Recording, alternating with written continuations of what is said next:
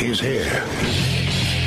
Now, broadcasting from, the underground command post, deep in the bowels of a hidden bunker, somewhere under the brick and steel of a nondescript building, we've once again made contact with our leader, Mark Levin.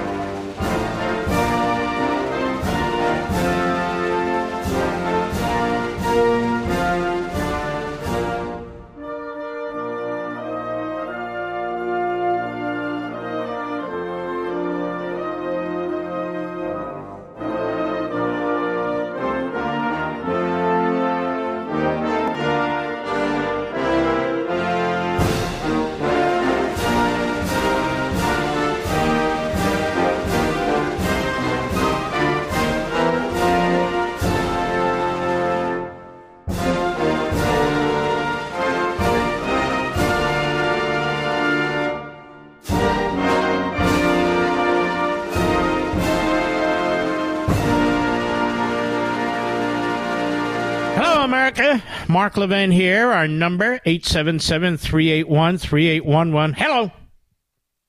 877-381-3811. All right, I'll sum up last night's election, even though I summed it up before I went off the air, but I particularly like the analysis by my friend David Brody. He says uh, this victory in New Hampshire by Trump is much bigger, much bigger than people realize. 70% of the Republicans who voted voted for Trump. That's a landslide if you have a true Republican primary. It's not a general election. It's not supposed to be. It's a Republican primary. But even more, the electorate was more moderate and liberal this time compared to 2016 by nine points. 64% of primary voters said they were not Make America Great Again voters. Just 24% of primary voters were, quote, very conservative, unquote, compared to 52% in Iowa. Nikki Haley had the endorsement of the popular governor of New Hampshire. Uh, I think his name's Sununu. Nikki Haley invested heavily in New Hampshire. Nikki Haley spent tons of time in New Hampshire. Nikki Haley had, had, had exactly had her two-person race on supposedly her type of political terrain, and yet, despite it all, all these factors, Donald Trump won easily. Easily. He's the first president since Nixon and one of the very few in the Republican primaries to win New Hampshire three times in a row. New Hampshire is not Alabama. It's not Idaho. It's New England. Last time I checked. And Republicans tend to be more moderate, more liberal. Not all, of course. Trump won 70% of them, and he won New Hampshire significantly. Despite Nikki Haley's best efforts, the Democrat Party's best efforts, the ruling class and establishment's best efforts, and the billionaires' best efforts. Not only that, Trump did something I don't think any Republican candidate has done, certainly not in recent history. He got over 50% of the vote in Iowa and over 50% of the vote in New Hampshire. Look, I've been around a little while. I worked in the Reagan campaigns in 76 and 80. I've never seen anything like this. Now, it'll never be possible for Trump to win 49 states. It has nothing to do with Trump.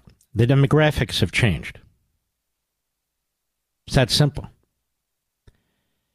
But you know, I do research for this program. I'm all set to go, but I'm researching right up to the last second. And Mr. Producer will tell you this, and I found something very interesting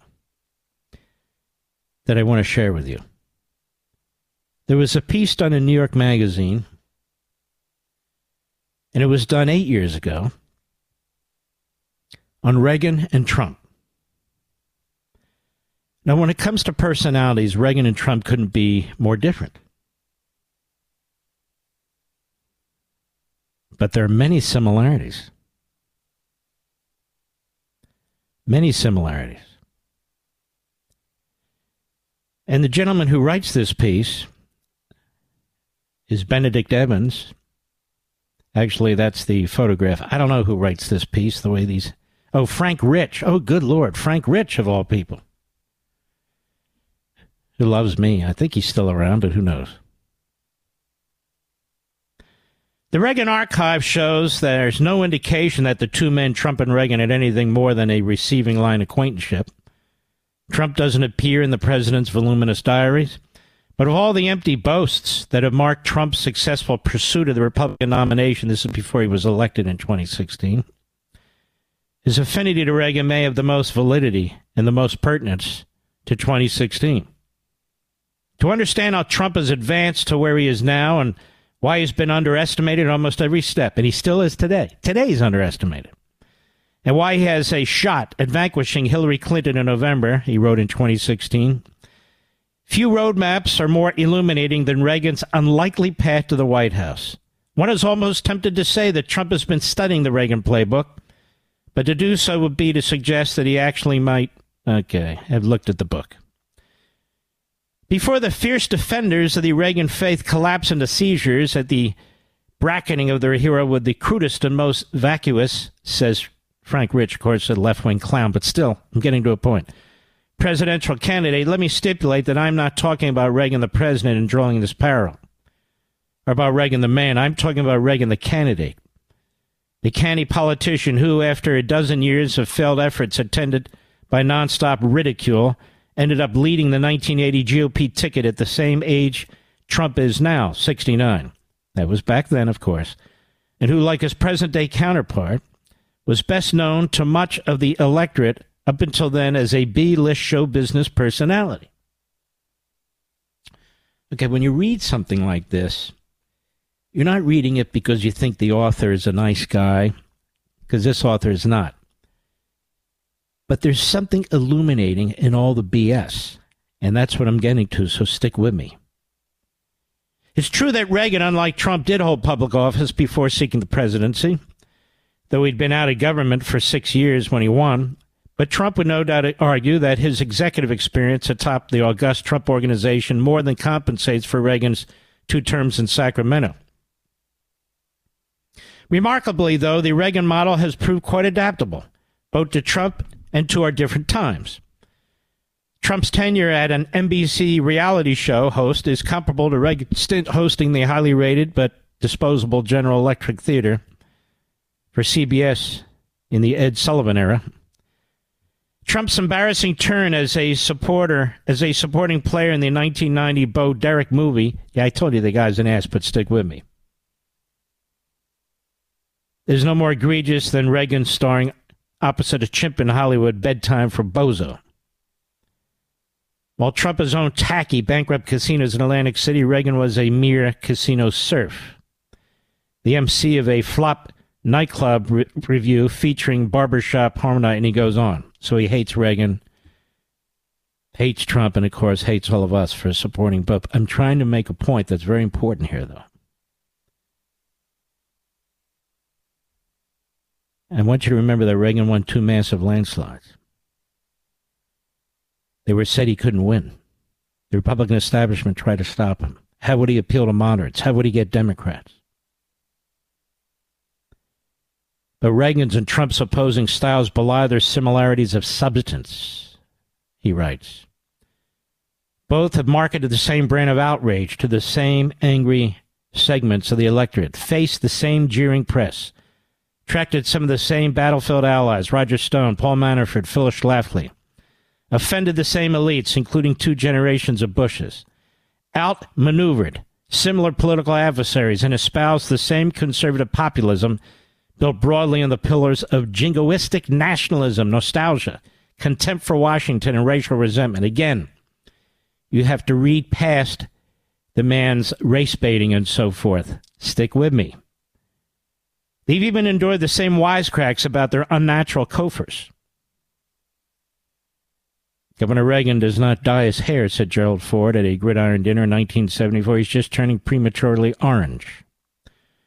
The Reagan's 1980 campaign slogan, Let's Make America Great Again, is one word longer than Trump's. The world the word reflects a contrast in their personalities. The invacular versus the autocratic, but not in message. Reagan's apoc- apocalyptic theme, the empire is in decline, is interchangeable with Trump's, even if the Gipper delivered it with a smile. Craig Shirley, who happens to be a dear friend of mine, has a brand new book coming out, and I can't wait to have him on my program. Shirley, longtime Republican political consultant and Reagan acolyte, he's, he's a tremendous historian, has written authoritative books on the presidential campaigns of 76 and 80 that serve as correctives to the sentimental revisionist history that would have us believe that Reagan was cheered on as a conquering hero by GOP elites during his long climb to national power. And this is the nub of the matter, America. To hear the right's triumphalism, recent years, you'd think that only smug Democrats were appalled by Reagan, while Republicans quickly recognized that their party, decimated by Richard Nixon and Watergate, had found its savior.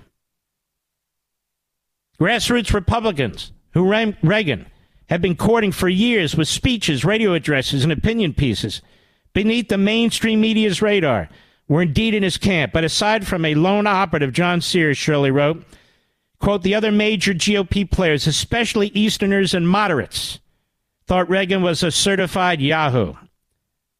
Got it? This is what you're hearing now about Trump. By his death in 2004, quote, writes Shirley, they would profess their love and devotion to Reagan and claim they were there from the beginning in 1974, which was a load of horse manure. Even after his election in 1980, Shirley adds, Reagan was never much loved by his own party leaders. After GOP setbacks in the 1982 midterms, a Republican National Committee functionary taped a piece of paper to her door announcing the sign up for the 1984 Bush for President campaign. Shirley's memories. I have to close my left eye to read this, but stick with me. Shirley's memories are corroborated by reportage contemporaneous with Reagan's last two presidential runs. A poll in 1976 found that 90% of Republican state chairmen judged Reagan guilty of, quote, simplistic approaches, unquote, with, quote, no depth in federal government administration and, quote, no experience in foreign affairs. It was a little different in January 1980 when a U.S. News and World Report survey of 475 national and state Republican chairmen found they preferred George H.W. Bush to Reagan. One state chairman presumably spoke for many when he told the magazine that Reagan's intellect was, quote, thinner than spit on a slate rock, unquote. As Rick Perlstein writes in The Invisible Bridge, the third and latest volume of his epic chronicle, The Rise of the conservative movement, he says. Both Nixon and Ford dismissed Reagan as a lightweight. Barry Goldwater endorsed Ford over Reagan in 76, despite the fact that Reagan's legendary speak on behalf of Goldwater's presidential campaign on, in uh, 1964, Time for Choosing, was the biggest boot, uh, boost rather, uh, that Goldwater had received. Only a single Republican senator, and this Republican senator was, in fact, a dear friend and mentor of mine, Paul Laxalt of Nevada, signed on to Reagan's presidential quest from the start, a solitary role that has been played in the Trump campaign by then, excuse me, by uh, former Senator Jeff Sessions. What put off Reagan's fellow Republicans will sound very familiar. He proposed an economic program of 30% tax cuts, increased military spending, a balanced budget, whose math, writes these leftists, was voodoo and then some. He prided himself on not being, quote, a part of the Washington establishment, unquote, and mocked Capitol Hill's buddy system and its collusion with the forces that have brought on us our problems the Congress, the bureaucracy, the lobbyists, big business, and big labor, Reagan said. He kept a light campaign schedule, regarded debates as optional, wouldn't sit still to read briefing books and then either improvised their speeches or worked off index cards that contained anecdotes and statistics gleaned from Reader's Digest and the right wing journal Human Events. He says, well, Reagan was actually quite the intellect. He was incredibly well read and often did speak contemporaneously. But that aside, that's not my point. Like Trump, but unlike most of his and Trump's political rivals, Reagan was accessible to the press and public. His spontaneity in give and takes with reporters and voters played well, but also gave him plenty of space to disgorge fantasies and factual errors so prolific and often outrageous that he single handedly made the word gaffe a permanent fixture in American. So it goes on and on and on, you see. And I open the show reading this to you by a radical left wing Democrat, maybe still writes for the New York Times, but he's writing here in the left wing New York Magazine to demonstrate to you that many of the substantive efforts to kill Trump, many of the tactics and techniques used to trash Trump by the Republican establishment, by the media, were in fact used against Ronald Reagan. He couldn't win. He appeal. He can't appeal to the moderates. He can't appeal to the Democrats. More when I return. Mark Levin.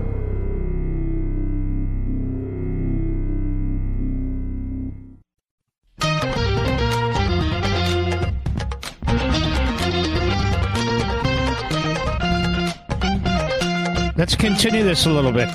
I only have a minute this segment, but there's much more that's very, very interesting. You've heard me say here over and over and over again.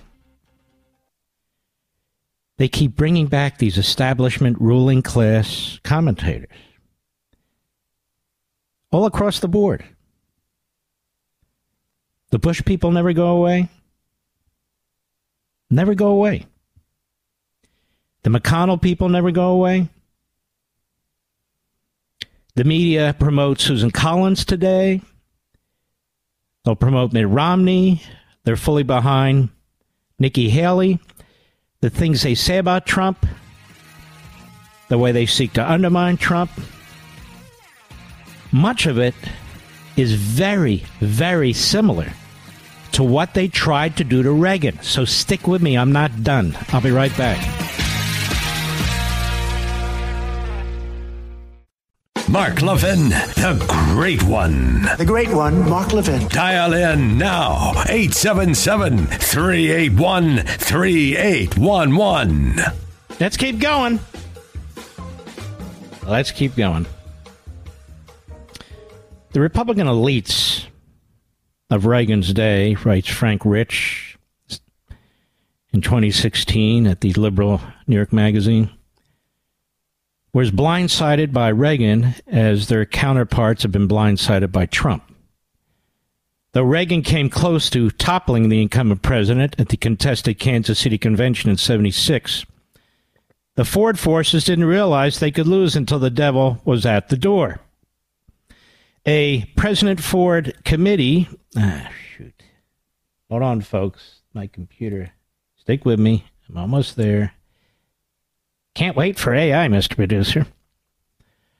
Where was I? A President Ford committee campaign statement had maintained that Reagan could not defeat any candidate the Democrats put up. Got that? Reagan could not, quote, could not defeat any candidate the Democrats put up because his, quote, constituency is much too narrow, even within the Republican Party, unquote. You hear this, Mr. Today? Exactly what they're saying today about Trump and because he lacked, quote, the critical national and international experience that President Ford has gained through 25 years of public service. Now, in Gerald Ford's memoirs, written after he lost the election to Jimmy Carter, he wrote that he hadn't taken the Reagan threat seriously because he, quote, didn't take Reagan seriously, unquote. Reagan, he said, had a, quote, penchant for offering simplistic solutions to hideously complex problems, and a stubborn insistence that he was always right in every argument. Even so, a Ford campaign memo had correctly identified one ominous sign during the primary season a rising turnout of Reagan voters that were not loyal Republicans or Democrats and were alienated from both parties because neither takes a sympathetic view toward their issues. Now you know why I'm taking time to read this to you. To these voters, the disdain Reagan drew from the GOP elites was a badge of honor. During the primary campaign, New York Times columnist William Safire reported with astonishment that Henry Kissinger's speeches championing Gerald Ford and attacking Ronald Reagan were helping Reagan, not Ford. A precursor of how attacks by Trump's establishment adversaries have backfired 40 years later. And I might add, by the phony charges, the phony trials. It's the same instinct. It's the same conservatives. Conservatives, not necessarily Republicans. Much of the press was slow to catch up to. A typical liberal establishment take on Reagan could be found in Harper's, which called him Ronald Duck, the candidate from Disneyland. That he'd come to be deemed, quote, a serious candidate for president, unquote, the magazine intoned, was a shame and embarrassment for the country. But some reporters who track Reagan on the campaign trail sensed that many voters didn't care if he came from Hollywood, if his policies didn't add up, if his facts were bogus. Again, this is from a leftist who spent decades attacking conservatives, or if he was condescended to by Republican leaders or pundits. As Elizabeth Drew, another leftist of the New Yorker, observed in 1976, his appeal, quote, has to do not with competence at governing, with the emotion he invokes. It's also important to hear what the left wing media said then. They say the same thing today. The same types of criticism today. Again, I'm not talking about personalities. They couldn't be more different. But when it comes to their upstart campaigns, their outsider status, their substance, and I've said before on this air, on this broadcast, Donald Trump is the most conservative president since Ronald Reagan.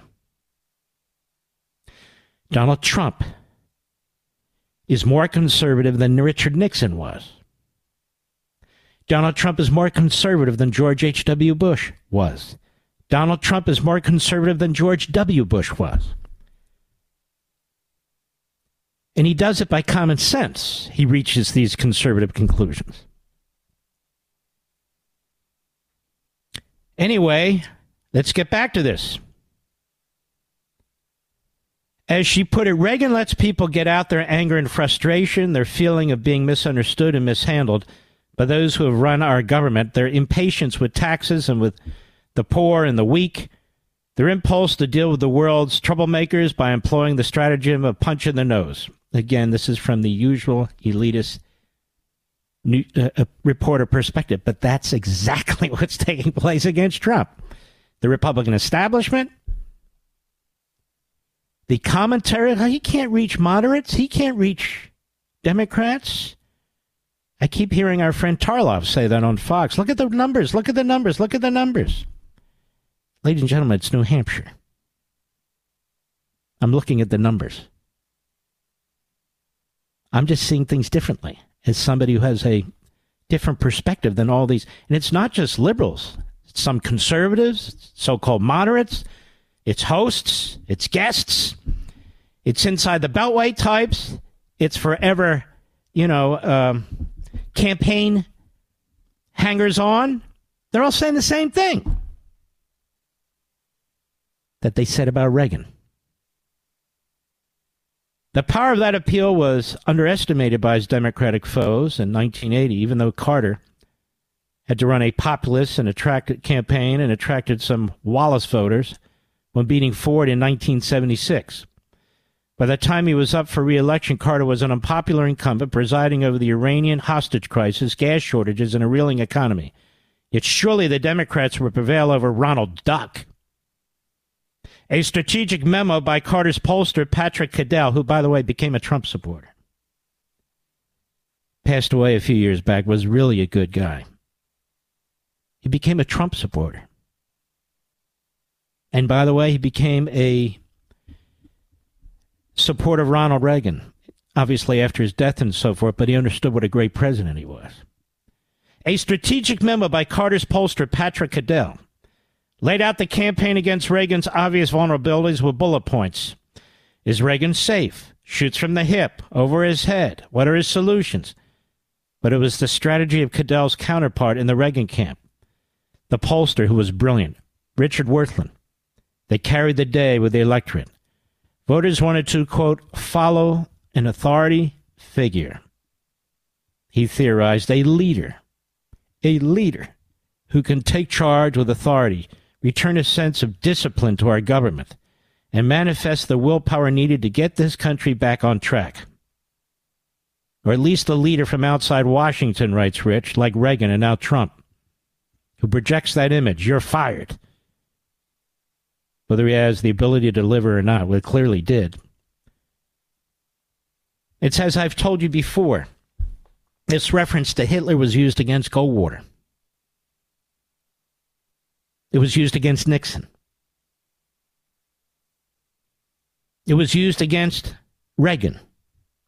It was used against both Bushes. And now it's used against Trump. And the way the Democrats do this is they say, Trump is no Goldwater.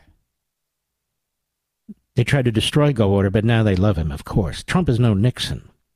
I mean, Nixon was bad, but he wasn't as bad as, as this. I mean, Watergate pales in comparison. They trashed George H.W. Bush.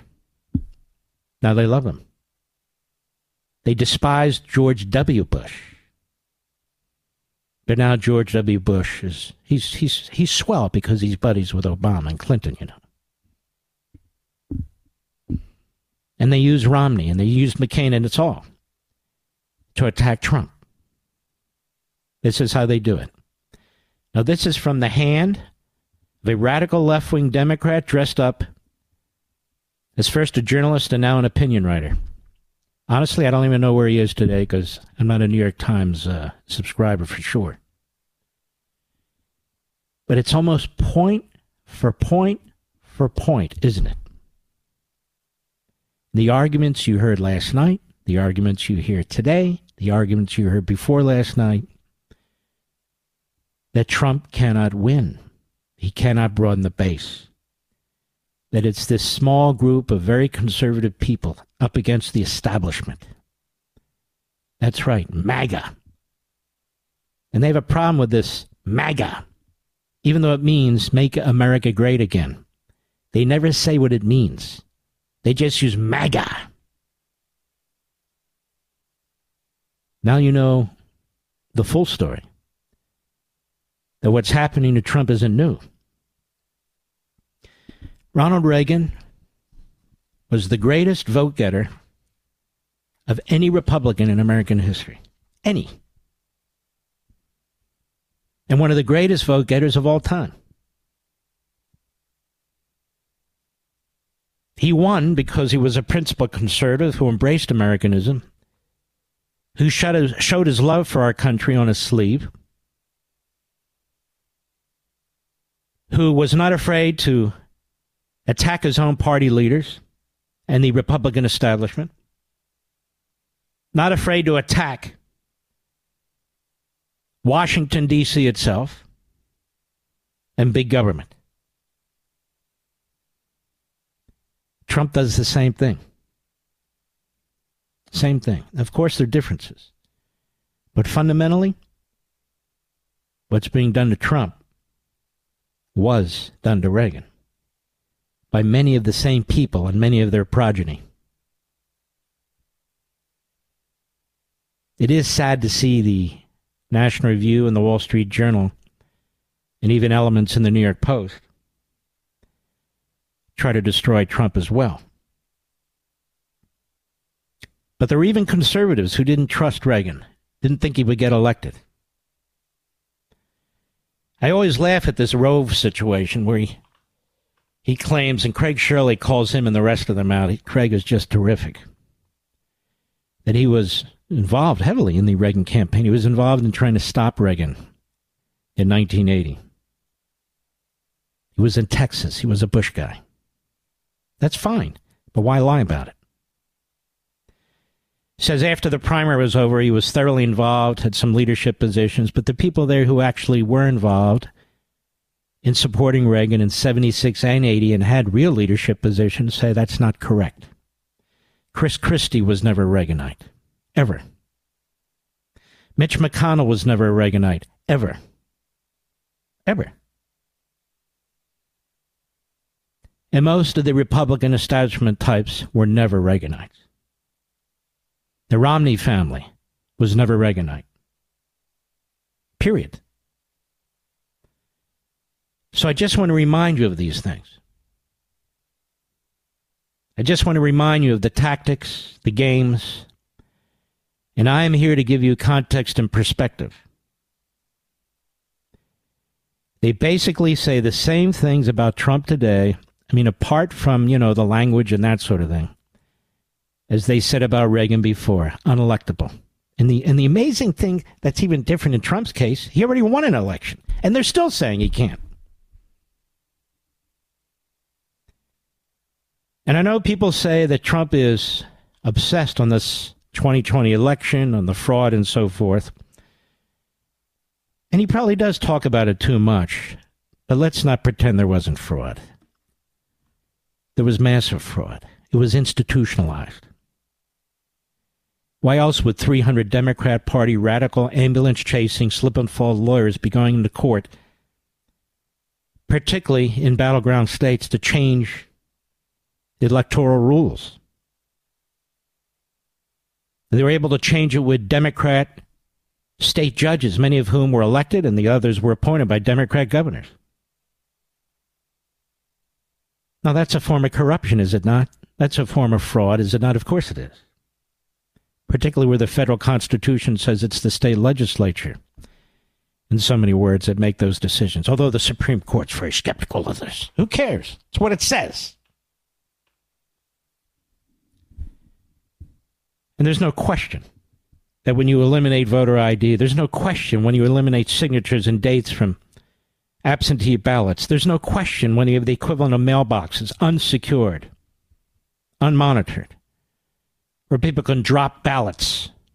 And there's no question that when you have voter harvesting, which is actually collecting ballots and counting those votes after the election is over, there is simply no question that all that is done not to advance the franchise of voting, not to increase voting by people who have a legal right to vote, but it is all intended to advance the power, the electoral chances of America's autocratic party, the Democrat Party. And anybody who tells you differently is a liar,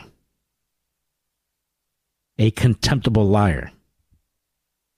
And they're going to try it again. I'll be right back. Mark Levin.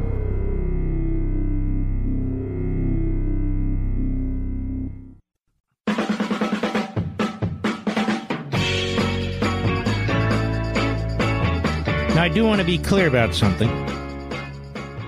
Of course, there's not an exact parallel. And the parallel I'm drawing is really about the media, the establishment, and how they treat two outsider candidates who are quite successful. And I want to be clear about something else. I don't always agree with Donald Trump on the issues. I often do. But I don't believe that conservatives should be trying to sabotage him and sabotage his election. When you look what we're up against and what's going on in this country, we're in dire straits. And I must say, Donald Trump, four years in office, was a superb president, substantively, and they impeached him twice. They launched a criminal investigation. They were constantly going after his family. Even under those circumstances, and of course, today the circumstances are even worse than when Reagan was running because they have indicted him on 91 phony counts in five different or four different jurisdictions. Uh, most of them are Democrat jurisdictions. The charges are bogus. I don't care what anybody else has to say. They can defend it if they wish. I choose not to because I know what I'm talking about. But there are some things I disagree with him on. And he said something today or did about Taiwan, and I want to share that with you. You should see the racist attacks on Tim Scott all throughout the radical left Democrat Party corrupt media and their surrogates like Mediaite. How they're mocking him.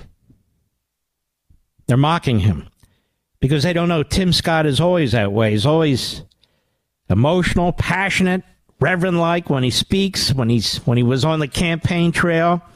So they're mocking him. A, a black man and yet, Joy Reid and her ilk are the lowest of the low lives. They're America's bigots, but they save their hate for Tim Scott. This segment of the podcast is exclusively sponsored by Pure Talk. Pure Talk offers great coverage and can save your family money on your wireless bill every single month. Go to puretalk.com to find the plan that's right for you. Thank you again for listening, and thank you so much for this sponsorship, Pure Talk. He's here. He's here. Now, broadcasting from, from the underground command post, deep in the bowels of a hidden bunker, somewhere under the brick and steel of a nondescript building, we've once again made contact with our leader, Mark Levin. Hello, America. Mark Levin here. Our number, 877-381-3811, 877-381-3811. It's really not that bad, to be perfectly honest with you. Trump was asked about Taiwan by Maria Bartiromo on Sunday Morning Futures, and she's fantastic, by the way. She's terrific. Powerhouse. And um, the former president, they say, declined to give a firm answer whether we would defend Taiwan. And I got to thinking during the break this is what he does, though. This is what he does. I know he will defend Taiwan. Can't tell you how I know, but I know. Just like he took out Soleimani. just like he put his foot on the throat of Iran. Donald Trump is not an isolationist. He's not a pacifist. He wants victory. But he wants victory if he can avoid war. Joe Biden is the opposite.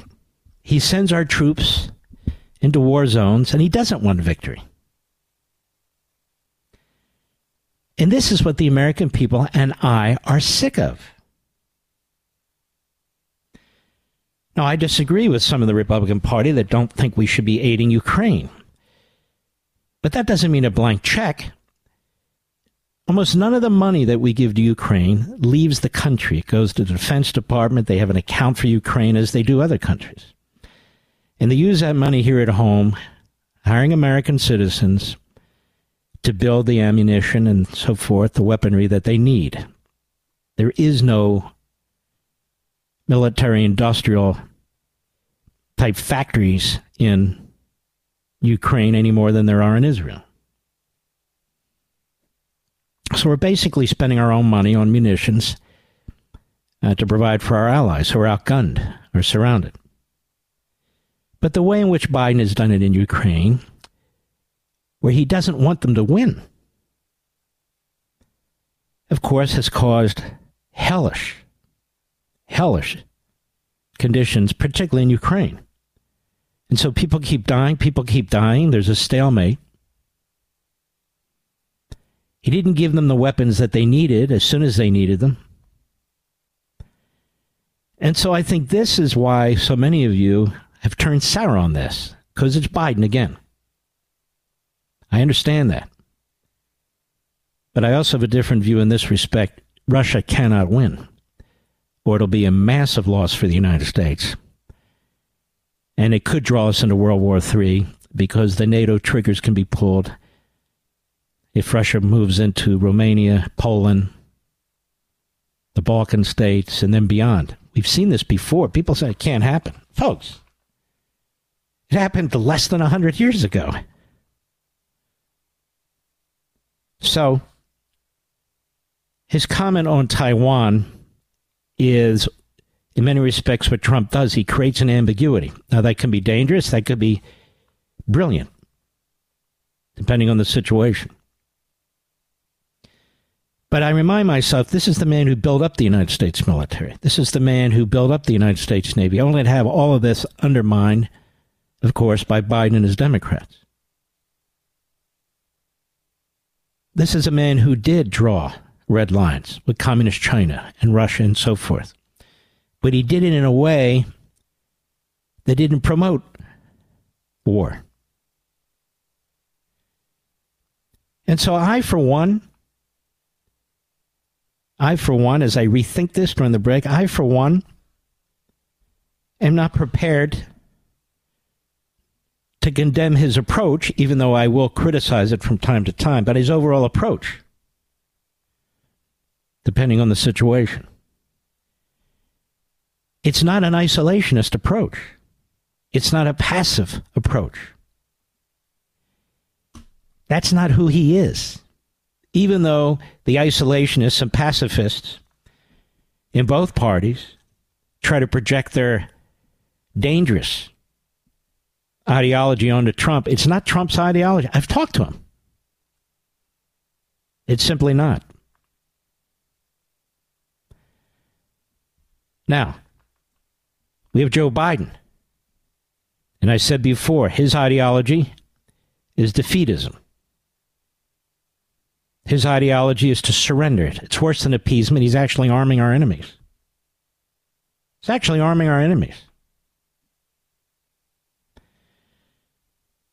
And I think if Donald Trump were president and our soldiers are coming under attack from the Houthis or anybody else, he would respond with overwhelming power. America first. Those are Americans. America first means Americans first. You're shooting at, trying to kill American soldiers. Donald Trump loves this country. He will defend those soldiers. He always has. Not Biden. Now, creating ambiguity with respect to Taiwan could be a dangerous gambit, in my view. But we'll see. I don't think he deserves the vicious attacks that he's receiving from the usual corners. In fact, I want to read this to you. That has not really been highlighted when it comes to that part of the world. And this was written by Nikkei Asia. I know nothing about it, and I don't need to. But this was written a few days back. The prospect of having former U.S. President Donald Trump and Taiwan President elect Lee Jing-te, who's the more conservative of the candidates who were running in, tai, uh, in uh, Taiwan, having them in office at the same time as leaving China scrambling to rethink strategies, said an analyst. Beijing's real nightmare scenario is not necessarily watching Lee Jing-te, Taiwan's new president, winning the election, but it's the combination of him and perhaps Donald Trump coming back into the White House. They fear Donald Trump. They respect Donald Trump the way they feared Reagan and respected Reagan. And so, in the case of Trump, this piece was written a few days before he made the comment on Taiwan, which I don't think is ultra provocative, actually. Again, as I'm thinking this through out loud with you, he knows Xi. He dealt with him for four years. He believes he knows how to deal with this situation. And I believe he knows that allowing China to militarily conquer Taiwan while the United States sits back is something he does not want to happen on his watch. He has said as much. Not on my watch. And despite what people project onto Donald Trump, he's never said he wouldn't help Ukraine. He said that the invasion of Ukraine never would have happened. And he's right. because the surrender in Afghanistan would never have happened. And he's right. Remember what he said about the head of the Taliban? What he told him? I know where you live. Trump has his ways. They're just unconventional. But he also believes in what Reagan said peace through strength. So I'm not worried about that. I don't believe he's going to surrender allies to our enemies. And you know, the funny thing is, that's what Biden is doing. Oh, he supports our allies. We're back. He wants the world to know we're back. Well, tell the Israeli leadership about that. Tell the Ukrainian leadership about that. The Taiwanese leadership is scared to death of Biden. They don't believe he will have their back despite all the posturing. So, in other words, in reality, it's Biden who does, who does the minimal. So he can say, Look at what I'm doing. But has no intention, once an enemy attacks, of defeating the enemy. No intention whatsoever. So it leads to horror stories. Absolute terrible horror stories. I'll be right back. Mark Levin.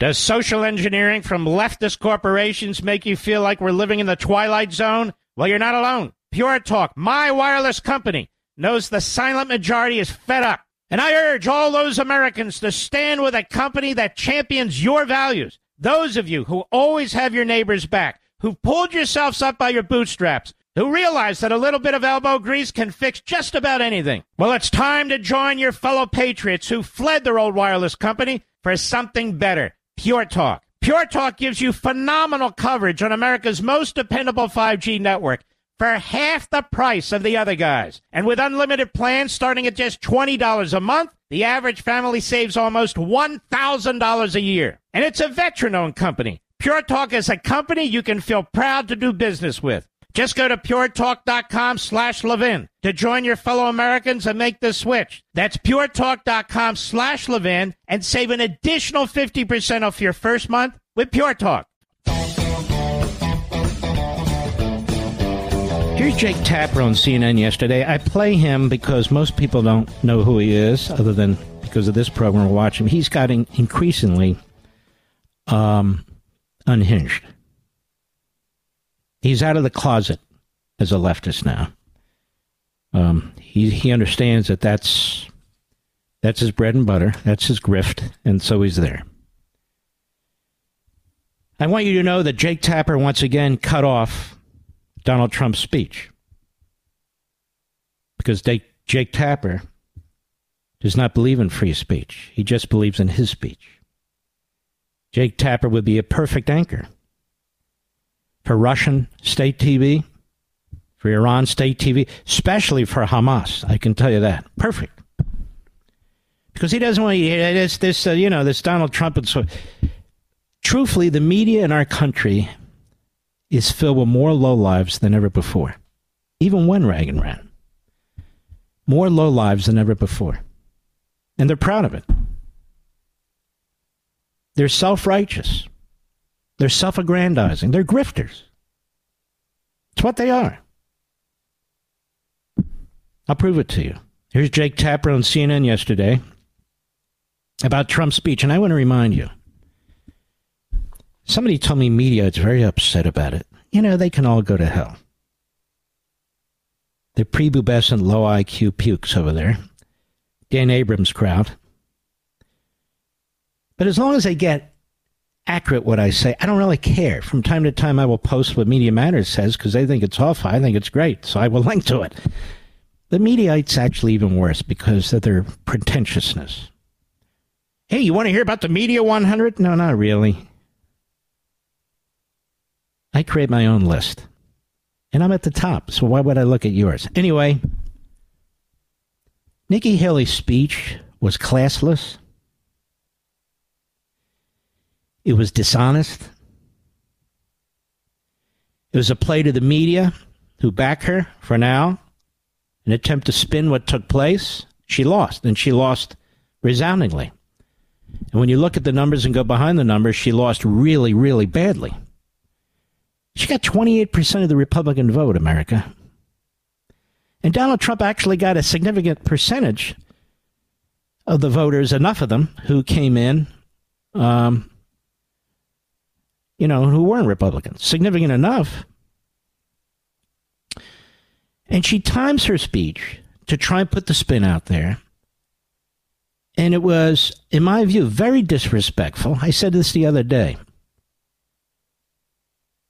And it really was uh, the sort of thing she's been doing to the other candidates with the nasty lies and the attacks. At least three other candidates are on the state. That's why none of them endorsed her. Plus, she's she's gone hard left. She makes Susan Collins look like uh, the George Patton of conservatism. And by the way, there is a little look there with Susan, a little bit George Patton. But anyway, I want to finish this when I come back because all the all the analysis is what Trump said. Trump was replying to what was a classless statement by a loser, Haley. Does social engineering from leftist corporations make you feel like we're living in the twilight zone? Well, you're not alone. Pure Talk, my wireless company, knows the silent majority is fed up.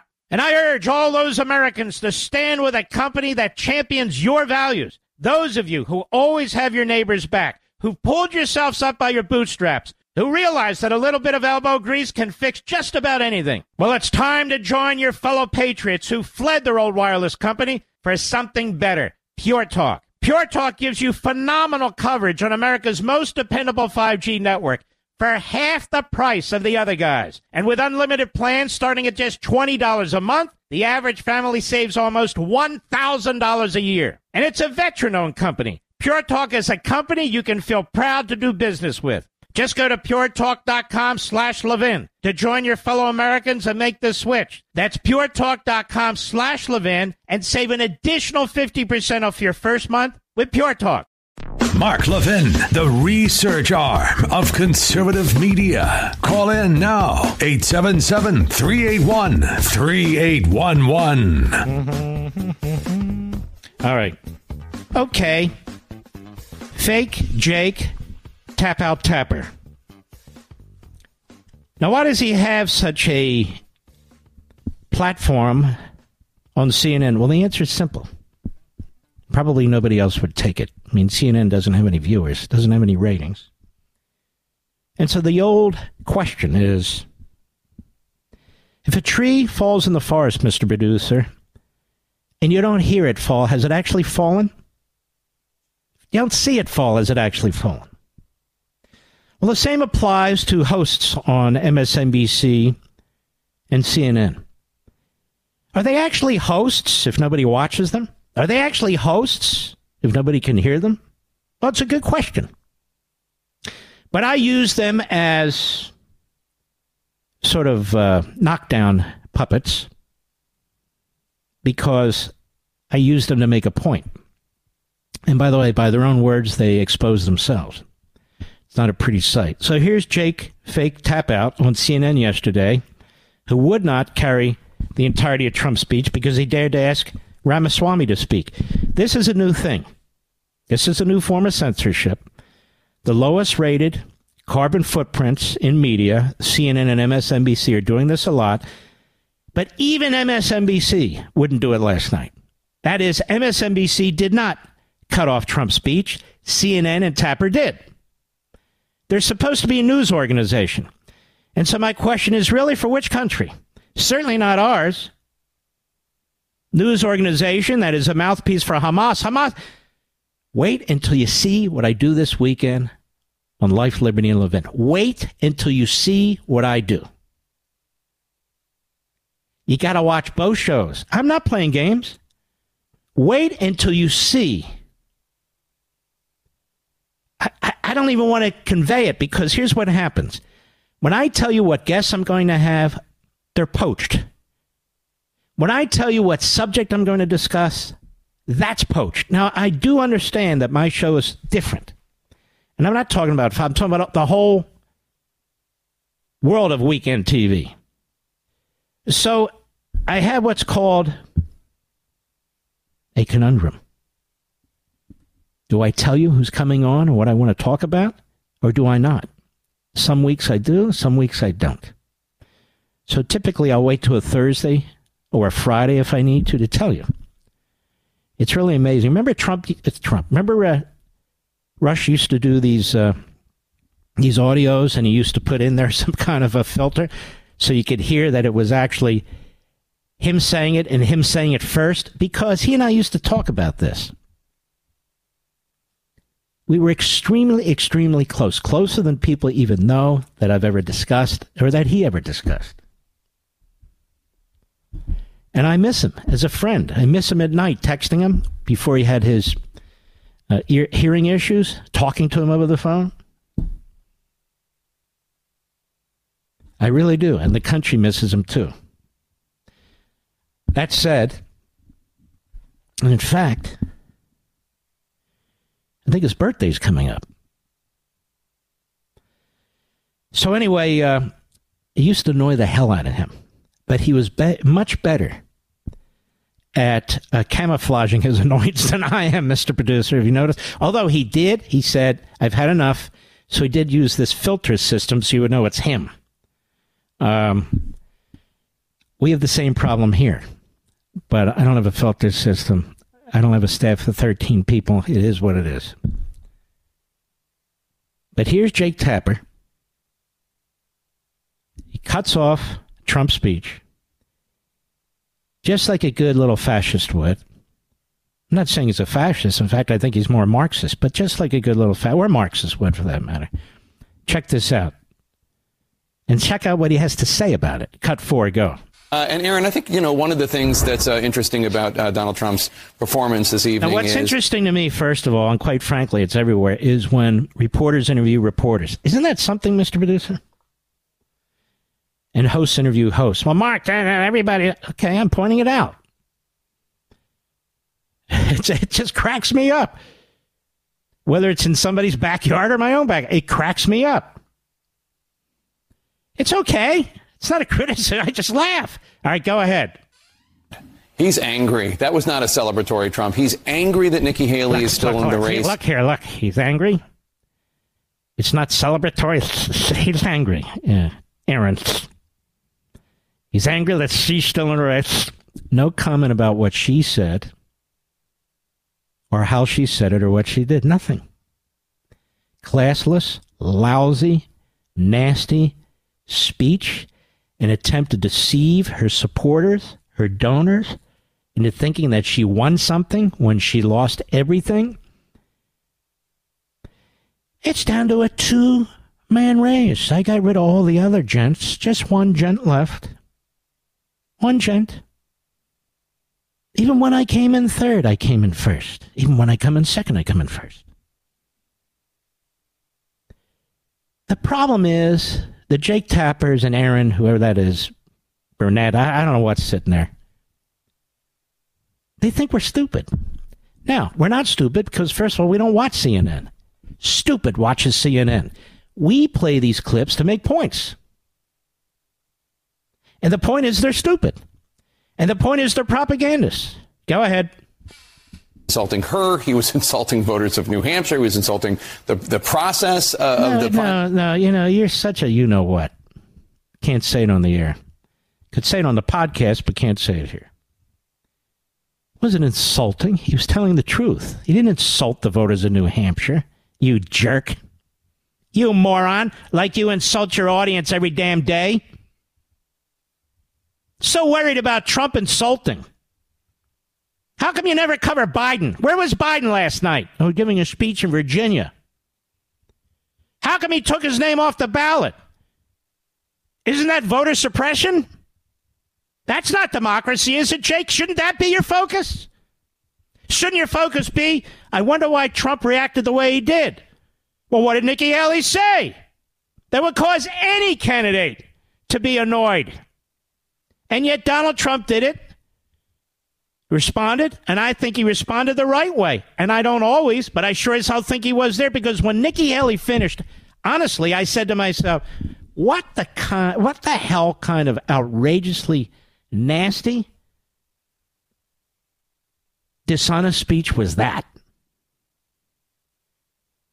And all the operatives, you know, they tell you, you need to go first. You need to define the, the reality. You need to create the reality. You need to create the narrative. For clowns like Jake Tapper. Jake Tapper, I hope you watch my shows on the weekend. Because I'm going to mention you among others. Ooh. Because you're giving aid and comfort to terrorists. Oh, yes, you are, Jake. Yes, you are. And so are others. And I'm going to prove it to you. Isn't that going to be cool, Mr. Producer? It won't just be my word. Oh, man, I can barely keep my mouth shut over this. But anyway, here I am. Go ahead. System there, which has been going on for. All right, know, shut back- up, idiot. You know, we really are sick of you, which is why you have no audience. None. It's always hate Trump. It's cut off Trump. Trump's the provocateur. Trump doesn't know how to behave. Trump this, Trump that. This is all you're going to get from these clowns. Oh, I was going to mention my buddy Stephen A. Smith, and he is my buddy. We don't always agree. I don't even know where he stands on everything. Uh, it doesn't matter. But I think, didn't he announce he wants to debate Trump, Mr. Bruce? Did I see that somewhere? Well, I want to debate LeBron James. So I think Stephen A. Smith has as much chance of debating Donald Trump, who obviously isn't in sports, as I do of LeBron James, who obviously is in Stephen A.'s world. I'd love to debate LeBron James about his civil rights views and record with China, about his hypocrisy, how he lives, and yet he trashes the capitalist system how he's protected by security and bodyguards, but really is attacking the cops about systemic racism. I would love to have that debate with LeBron. I'd love it, love it, love it, love it, love it. But it'll never happen. So I never brought it up. Why bring it up? So I love Stephen A, but he's not going to be able to debate Donald Trump. No, I will debate any anybody on ESPN anybody. There's smart people on ESPN. I mean, you got a lot of rain men and rain women there. They look, throw the statistic. Uh, this guy in 1983. He, uh, I'm going. How the hell do these people know all this stuff? You got to be smart to remember this stuff. Oh, and then he did a. Uh, you know, he did a. Uh, he ran out into the flat and he threw the ball and he was supposed to do this, supposed to do that. I find it fascinating when I can watch it because I'm working, but when I can watch it. And there's I mean, you got to be smart to remember all this stuff, this history. In fact, I think Stephen A. is the Rain Man of sports, and that's a compliment. Somebody, you're the Rain Man of the Constitution. I say thank you. Just means you're like uh, super knowledgeable about this stuff. It comes right off your lips. That's him. That's him. But if Donald Trump's not going to debate these other people, why would he debate Stephen A. Smith? I have a better case to make for LeBron debating me. For LeBron debate, we're not running for anything. We're not running for anything. I'm sure LeBron thinks he's smarter than I am, he's wiser than I am, that I'm a right wing nut or something like that. So, okay. And so he gets the handicap. That is, he gets the betters, the betters, B E T T E R, the betters support.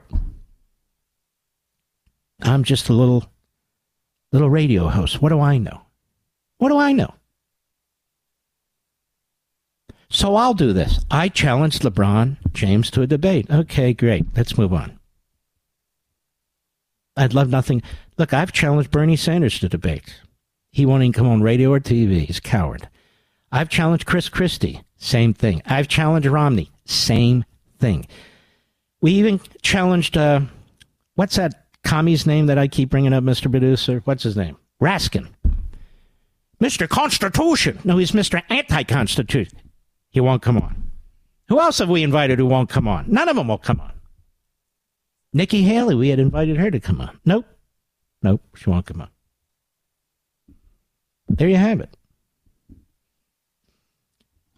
And it's just a little old me. I'm just a radio host. What, what do I know? The hell do I know?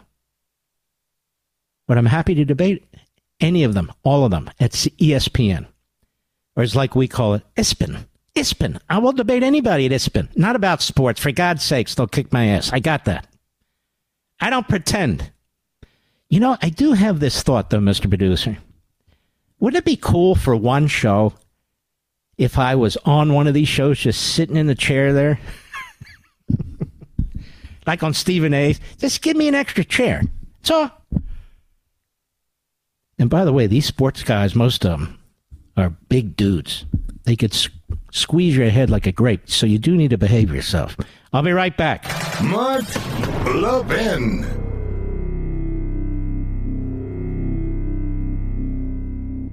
Does social engineering from leftist corporations make you feel like we're living in the twilight zone? Well, you're not alone. Pure Talk, my wireless company, knows the silent majority is fed up. And I urge all those Americans to stand with a company that champions your values. Those of you who always have your neighbors back, who pulled yourselves up by your bootstraps, who realize that a little bit of elbow grease can fix just about anything. Well, it's time to join your fellow patriots who fled their old wireless company for something better. Pure Talk. Pure Talk gives you phenomenal coverage on America's most dependable 5G network for half the price of the other guys. And with unlimited plans starting at just $20 a month, the average family saves almost $1,000 a year. And it's a veteran owned company. Pure Talk is a company you can feel proud to do business with. Just go to puretalk.com slash Levin to join your fellow Americans and make the switch. That's puretalk.com slash Levin and save an additional 50% off your first month with Pure Talk. Just for the record, I want to make it clear that the Mark Levin decision decision room, which consists of three of us, me, myself, and I, uh, we uh, announced that Donald Trump had won New Hampshire before all the other decision rooms, or what do they call them, decision groups, or whatever. It was just so obvious. It was so obvious. She had no way to win.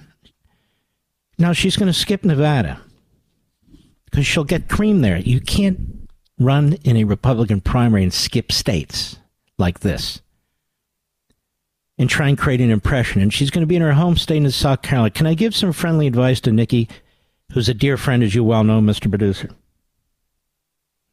I don't know her. Uh, get out before South Carolina, or you will destroy yourself. Now, like I said, as a dear friend, I would recommend that. But if she doesn't want to, the that's up to her. We have a very powerful third hour, and I'll be right back. In today's digital age, where cyber threats loom larger than ever, safeguarding your personal information is paramount. So why is Congress considering a law that could put your credit card data at greater risk of being hacked and exposed to foreign networks? This Durbin Marshall credit card bill could jeopardize your financial data, make it more susceptible to cyber intrusions. It's a controversial bill that proposes a shift in billions of dollars worth of consumer transactions to payment networks that lack the robust security measures consumers rely on. Who could possibly want that? Well, the answer woke corporate megastores seeking to inflate their multi billion dollar profit margins. The Durbin Marshall credit card bill will undermine our safe and convenient payment systems and endanger your data security. It's time to take a stand. Visit electronicpaymentscoalition.org. Make your voice heard. Tell your senators to oppose the radical Durbin Marshall credit card bill paid for by the Electronic Payments Coalition. He's here. He's here. Now, broadcasting from, the underground command post, deep in the bowels of a hidden bunker, somewhere under the brick and steel of a nondescript building, we've once again made contact with our leader, Mark Levin. Hello, America. Mark Levin here. Very important, our third hour. 877 381 3811. We hope to take some calls before we're done. 877 381 3811. Now, as you know, ladies and gentlemen, some people collect stamps, some people collect coins, some people collect sexual diseases. Did you know that, Mr. Producer? Now, that said, we collect mumblers. And in each case, it's either a Democrat in the media or a Democrat politician who's not in the media. So, can be a Democrat who's from Hollywood, doesn't much matter. They're all Democrats. And so we collect, over the years, we've collected the mumblers. So I want you to listen to this because I think we need to extend our list of mumblers. Adding yet again Nancy Stretch Pelosi. Some people who are not familiar, I call her Stretch because it's obvious she's had an inordinate number of facelifts. And so there must be like a huge staple in the back of her head where all her skin is. It's a very unpleasant thought, but nonetheless, no more unpleasant than that photo on the beach where she was walking with her dog. Remember that one, Mr. Producer? It's like, oh, whoa, whoa, whoa. That's too much information. Too much info. It's like that photo of uh, Ted Kennedy on the boat. Remember him? Oh my God. Anyway, or a typical photo of Chris Christie, I might add. Here's Nancy Pelosi on MSLSD yesterday. I think you'll enjoy. Cut 10, go. Let me just say I'm not going to spend too much time on Donald Trump's uh, cognitive disorders. But I, what I am going to say, and I want to, in friendship, say to Chris, he tried to say that Nikki Haley did not allow the National Guard to come, but it was Nancy Pelosi. It was ne- nobody. It was Joe. It was Donald Trump. He knows, and you know, that Mitch McConnell, Chuck Schumer, and I begged for hours for the National Guard to come. He knows that we don't have the authority to bring the National Guard. The president does. Sad to say for the District of Columbia because every other state, the governor has that power. All right, all right. She's rambling. She got Trump's name wrong. And they don't have the party. I think she meant power to bring the National Guard. And of course, she's a liar in all languages, including gibberish and she made a fortune as a member of Congress and as Speaker of the House. A fortune, a fortune she made that was bigger than any typical average portfolio would make. Because when you're the Speaker, you decide what comes up for a vote. And she was asked about this by no less than 60 Minutes some years ago. But of course, they dropped it. No grand jury, no Washington investigation, no calls for investigation. Because it's Nancy. Nancy Pelosi.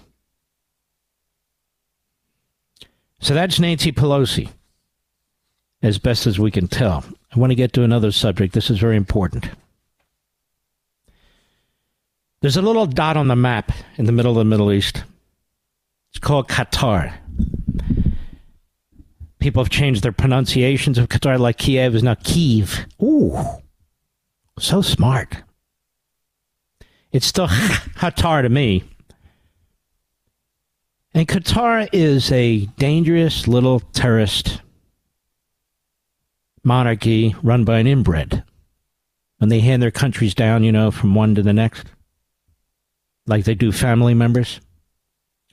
That's Qatar. Qatar is a little speck on the map, which is fine. There are specks but it happens to have a ton of oil. Ton of oil under its ground. And as you know by listening to this show and watching me on Levin TV and Fox, I did the most thorough analysis of what's happening in our colleges and universities with foreign money of anybody. Qatar is second only to communist China in the billions and billions of dollars that they pour into our colleges and universities to turn out pro Hamas terrorist activists, protesters, to turn out anti Semites. Qatar, as you know, works very closely with the Islamo Nazi regime in Tehran. Qatar works very closely with the Islamo Nazi regime in Turkey. Qatar funds Hamas. Qatar supports terrorist organizations. Al Jazeera is owned by, funded by Qatar. I didn't say guitar, Qatar.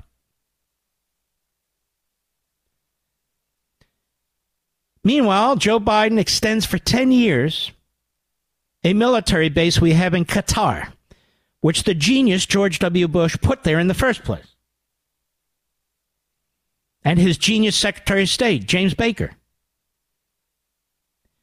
So they extended for 10 years without any conditions whatsoever. Like, how about you turn over those Hitler monsters that you're protecting, those billionaires who run Hamas? No requests. In fact, this administration relies on terrorists and funds terrorists and terrorist regimes. And they have anointed Qatar the way they anointed Russia to negotiate our nuclear deal with Iran. Sick, insane. They've done the same with Qatar to negotiate with Hamas to release the hostages. Wait a minute, didn't you just say Qatar funds Hamas? Yes, I did. And works with Iran? Yes, I did. Didn't you say just say Qatar is buying the minds and souls of our college students all over the country? Yes, I did. But that's not the only thing Qatar has purchased with its oil money. Politicians, special interests, lobbyists in Washington, D.C., both parties. Qatar has bought senators and congressmen who retire or want to retire, and Qatar is there with suitcases, if you will, full of cash. Members of Congress today rarely ever condemn Qatar. And even if they have some level of condemnation, they don't pursue it. There's been no hearing in the Senate or the House to investigate where Qatar has spent its money in the United States because you'd have to put crime tape around the Capitol building. Qatar has enormous influence in the White House.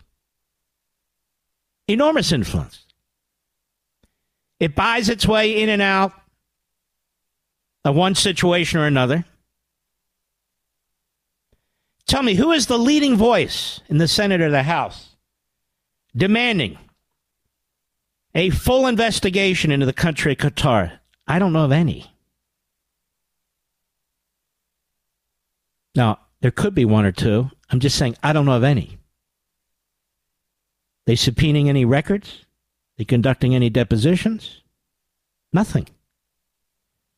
And you look what Qatar is doing to our country and to the state of Israel and to the Middle East generally. Why would we rely on them for a military base?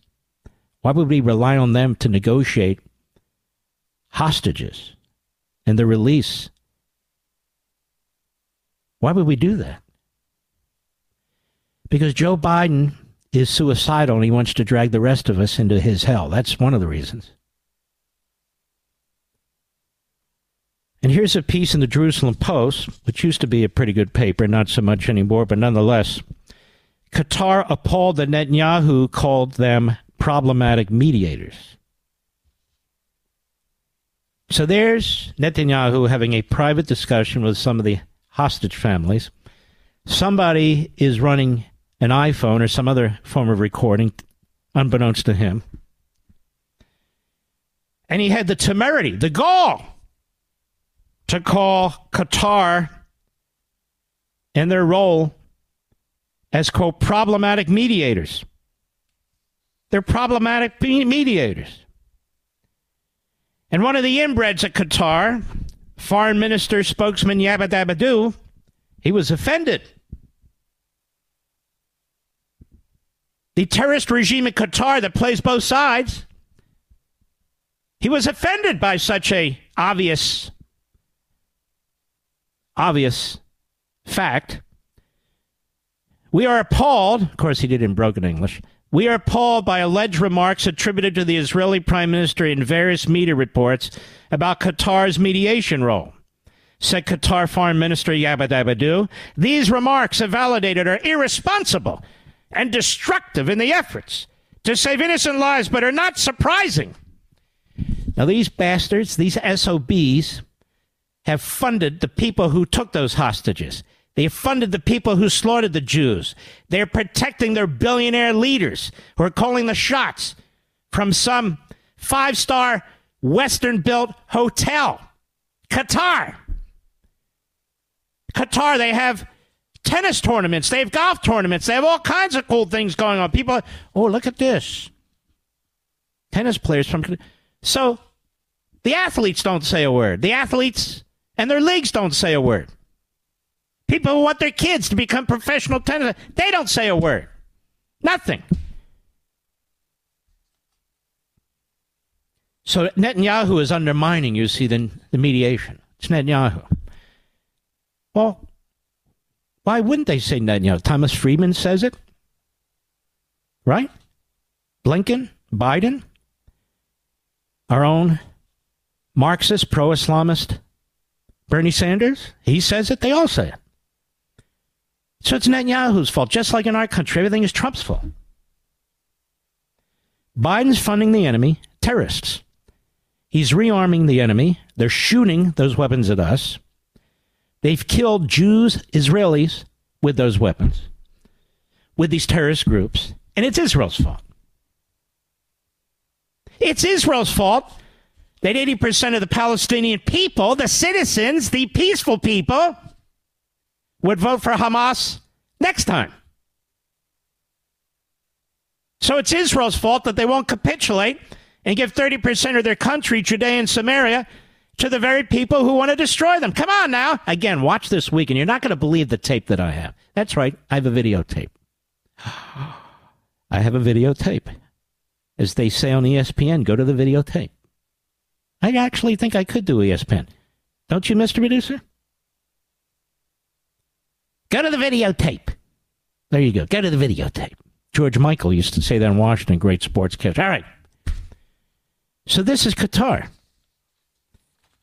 They're funding Islamicism in our country. They're funding anti Semitism in our country. They have their hooks into our colleges and universities. They have the, their hooks into Capitol Hill. They have their hooks into the executive branch. Both parties. Both parties. And nobody in Congress is saying, let's have a hearing, let's investigate. Who exactly is on their payroll? Through law firms, through lobbying firms, government officials, former government officials, think tanks. They're spreading their money everywhere, and it's having an enormous impact on our country. But these bastards aren't fooling me or anybody else who loves America. These bastards aren't fooling any of us. No, they're negotiating for the release of the hostages when they funded the very the very monsters who kidnapped those people. And Joe Biden just extends for 10 years the base without getting anything for it from these from these inbreds. Nothing. I'll be right back. Mark Levin.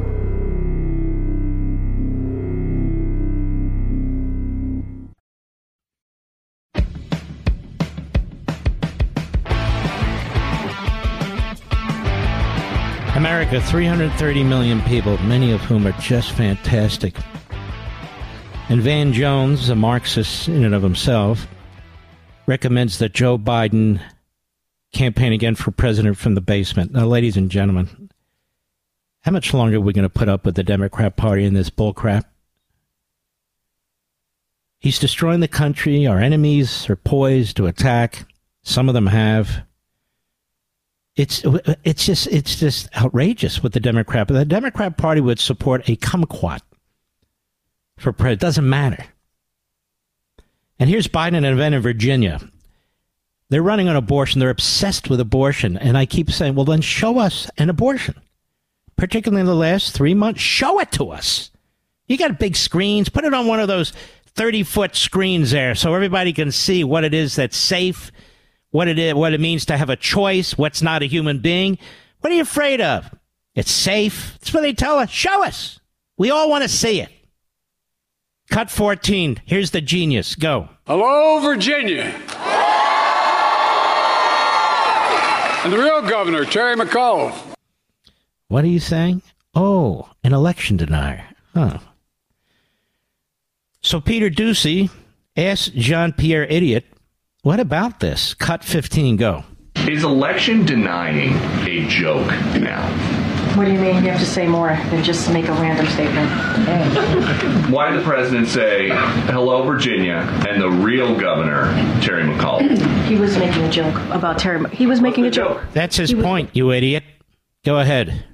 Play it back. It's clearly that the president was making a joke. What's the joke? He was making a joke about McAuliffe's previous term as governor. How are you guys going to convince people, though, uh, that this idea of denying election results is very bad if President Biden is going How out is and he- making jokes like Okay, this? he did not deny. He did not deny it. He congratulated Governor Youngkin. Matter of fact, uh, uh, when he won his election, he did it out of the gate. Out of the gate, really, truly.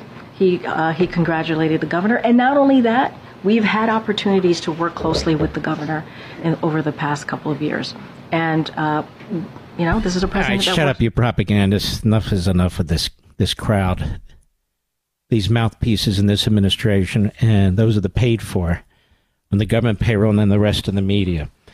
See, Biden can do no wrong. He doesn't mumble. His brain is unbelievable. He's as sharp as ever before. Just asked him on MSNBC. He's a remarkable man, this man. His incredible accomplishments, uh, and by that they mean uh, all the government that he's imposed on us and pushed into our lives. Oh, yes, it's tremendous accomplishments. You just don't know it. You're too stupid. We're not explaining it properly. This is what they say.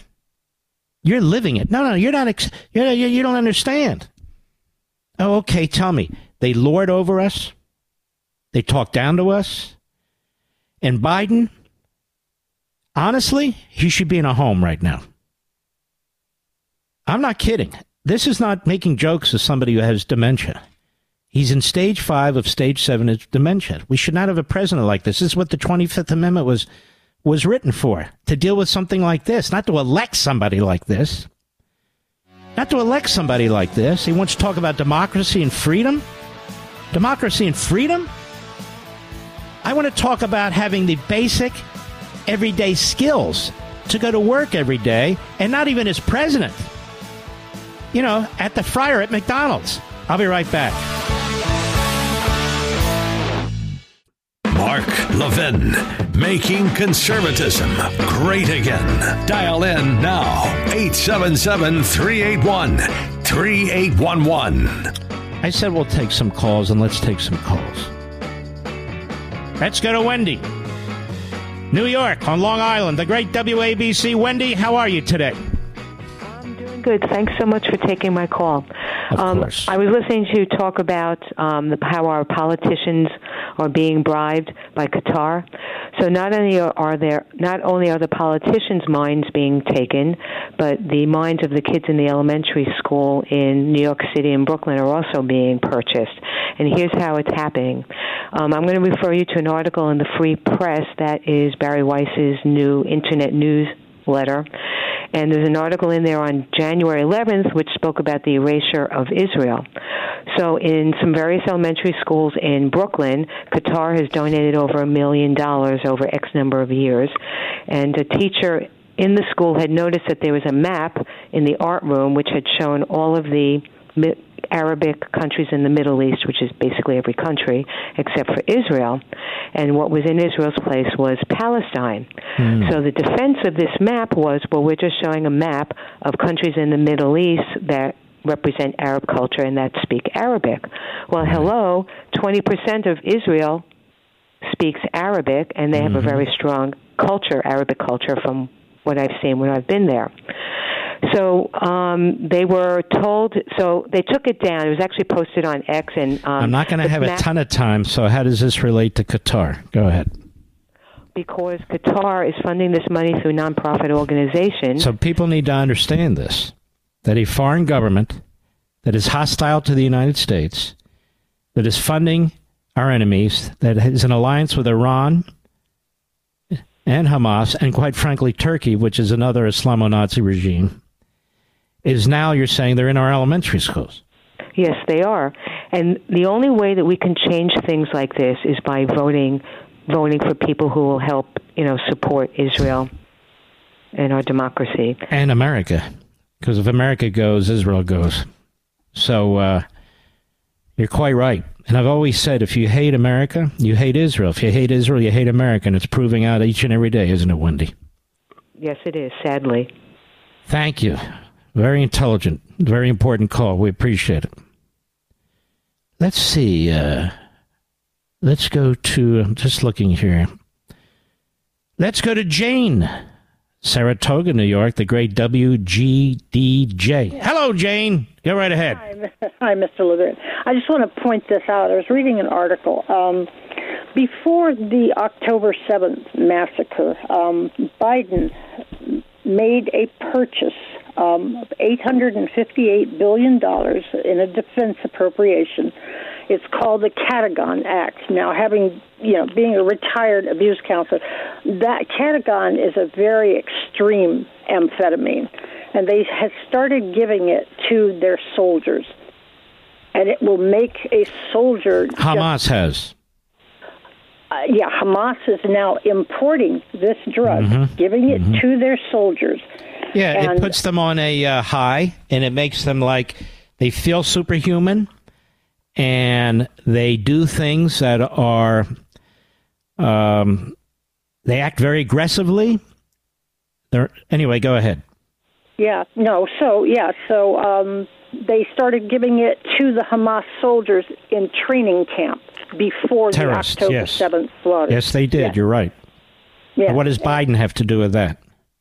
He made the first purchase and started selling it to people. He spent $858 billion on called the Captagon Act and started selling it first to people. I'm going to have to look into that. Let me check that out. So I, I'm, not, I'm quite ignorant at this point. So let me check that out, okay? Very interesting. And Yeah. Certainly not above what he would do. So. All right, Jane. Thank you for your call. Let us continue. We're on a roll. Glenn, Evans, Georgia, Sirius Satellite. Glenn, how are you, sir? Yeah, hi, very well, Mark. Thank you. Um, I, I suspect you'll know this off the top of your head, but if, if not, I, I would ask that you look into it. I Yes. suspect that most citizens believe that when a foreigner uh, or an illegal alien uh, reproduces in this country, that that baby is inherently a citizen of the country, and I, No, I don't no, think it, it's not supposed. Look, I don't read. I know your point. Your point is that's the way it's treated, the individual who's born. But the Constitution in no way compels that.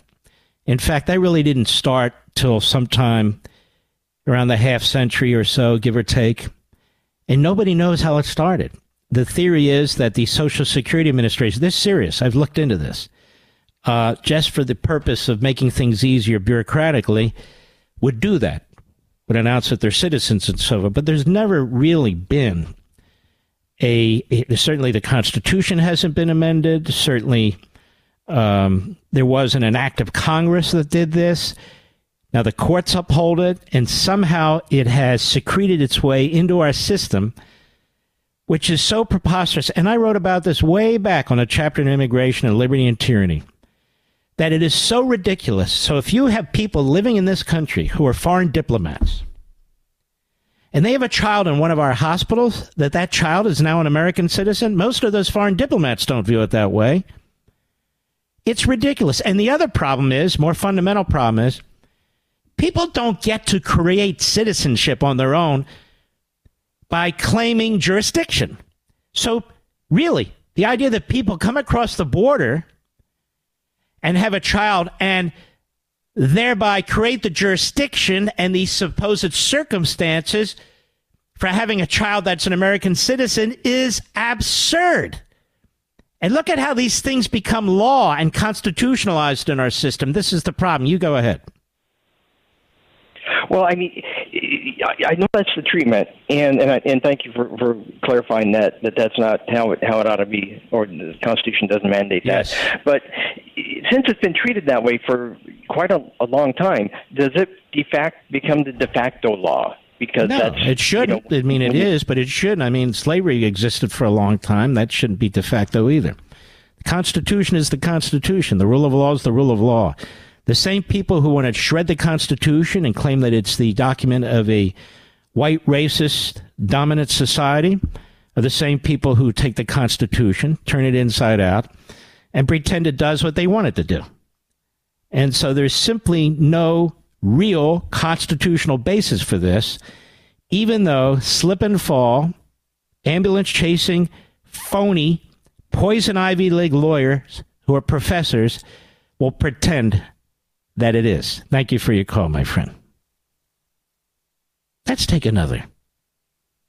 Let's go to Rodney, Virginia Beach, Virginia, the great WMAL, WMAL. How are you, Rodney? I'm doing fine. Thanks. Thanks for taking my call. I called about a year or so ago, and you invited me back, and I'm grateful for that. Took you a Listen, long time, I, Rodney, but then again, I don't take a lot of calls. So go right ahead, my friend. Well, I'm, a, I'm an African American U.S. world history teacher, mm. and I'm also an author. And my first question is this We'd like to have you as part of a documentary that a, uh, a Hollywood producer wants to make out of out of my book. And because you're so knowledgeable. Well, we have to take this off air. I've never done that before, but I'm going to have to get information from you with my producer. Okay. okay. I can't hear him, Rich. Well, the, the question. Go ahead. Going with the question. That this is a year, 2024, and I, I've been talking about this with some of my students. You know, there's going to be 64 elections around the world, almost a half a half of the world's population is uh, going to be affected by elections this year. And in light of that, we wanted to ask how do you think would be best for the Republican Party to capitalize on this, show hegemony, and offer the best solutions? Because it's going to be a type of. Let me, let me just say this to you because we're running out of time. I have to take a break. They can't even do it in our own country. How are we going to do it outside our country? Yeah. They're at each other's throats. We're fighting amongst ourselves while the Democrats are destroying the country. And all I'm saying, I'm just saying is thinking about creating some like super umbrella movement and so forth and so on. It's a fascinating thought. It's not going to happen. Um, and most of these European countries, quite frankly, most of them are gone too. So at least as as an experiment, let's try and get our country back. And if we succeed in getting our footing, I think then we can think about uh, how we organize an international movement um, like that. I mean, as long as you have a guy like Mitch McConnell or people like this, uh, we have a big problem here at home. We're losing our country. we are losing the Republican Party. Republican Party was founded in the 1850s for one reason, on one principle to end slavery. And that was worth fighting for. And keeping our country together, that's worth fighting for. Apparently, nothing's worth fighting for today. Nothing. Thank you for your call, my friend. Excellent, excellent call. All the calls have been great. We'll be right back. Mark Levin.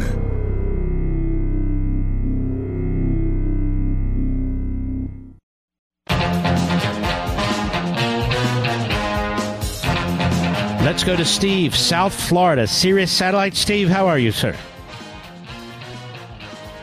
How you doing, Mark? Nice Good. to finally meet you. You too. So, uh, you know, so I've never been. Uh, I'm going to try to be quick as I can.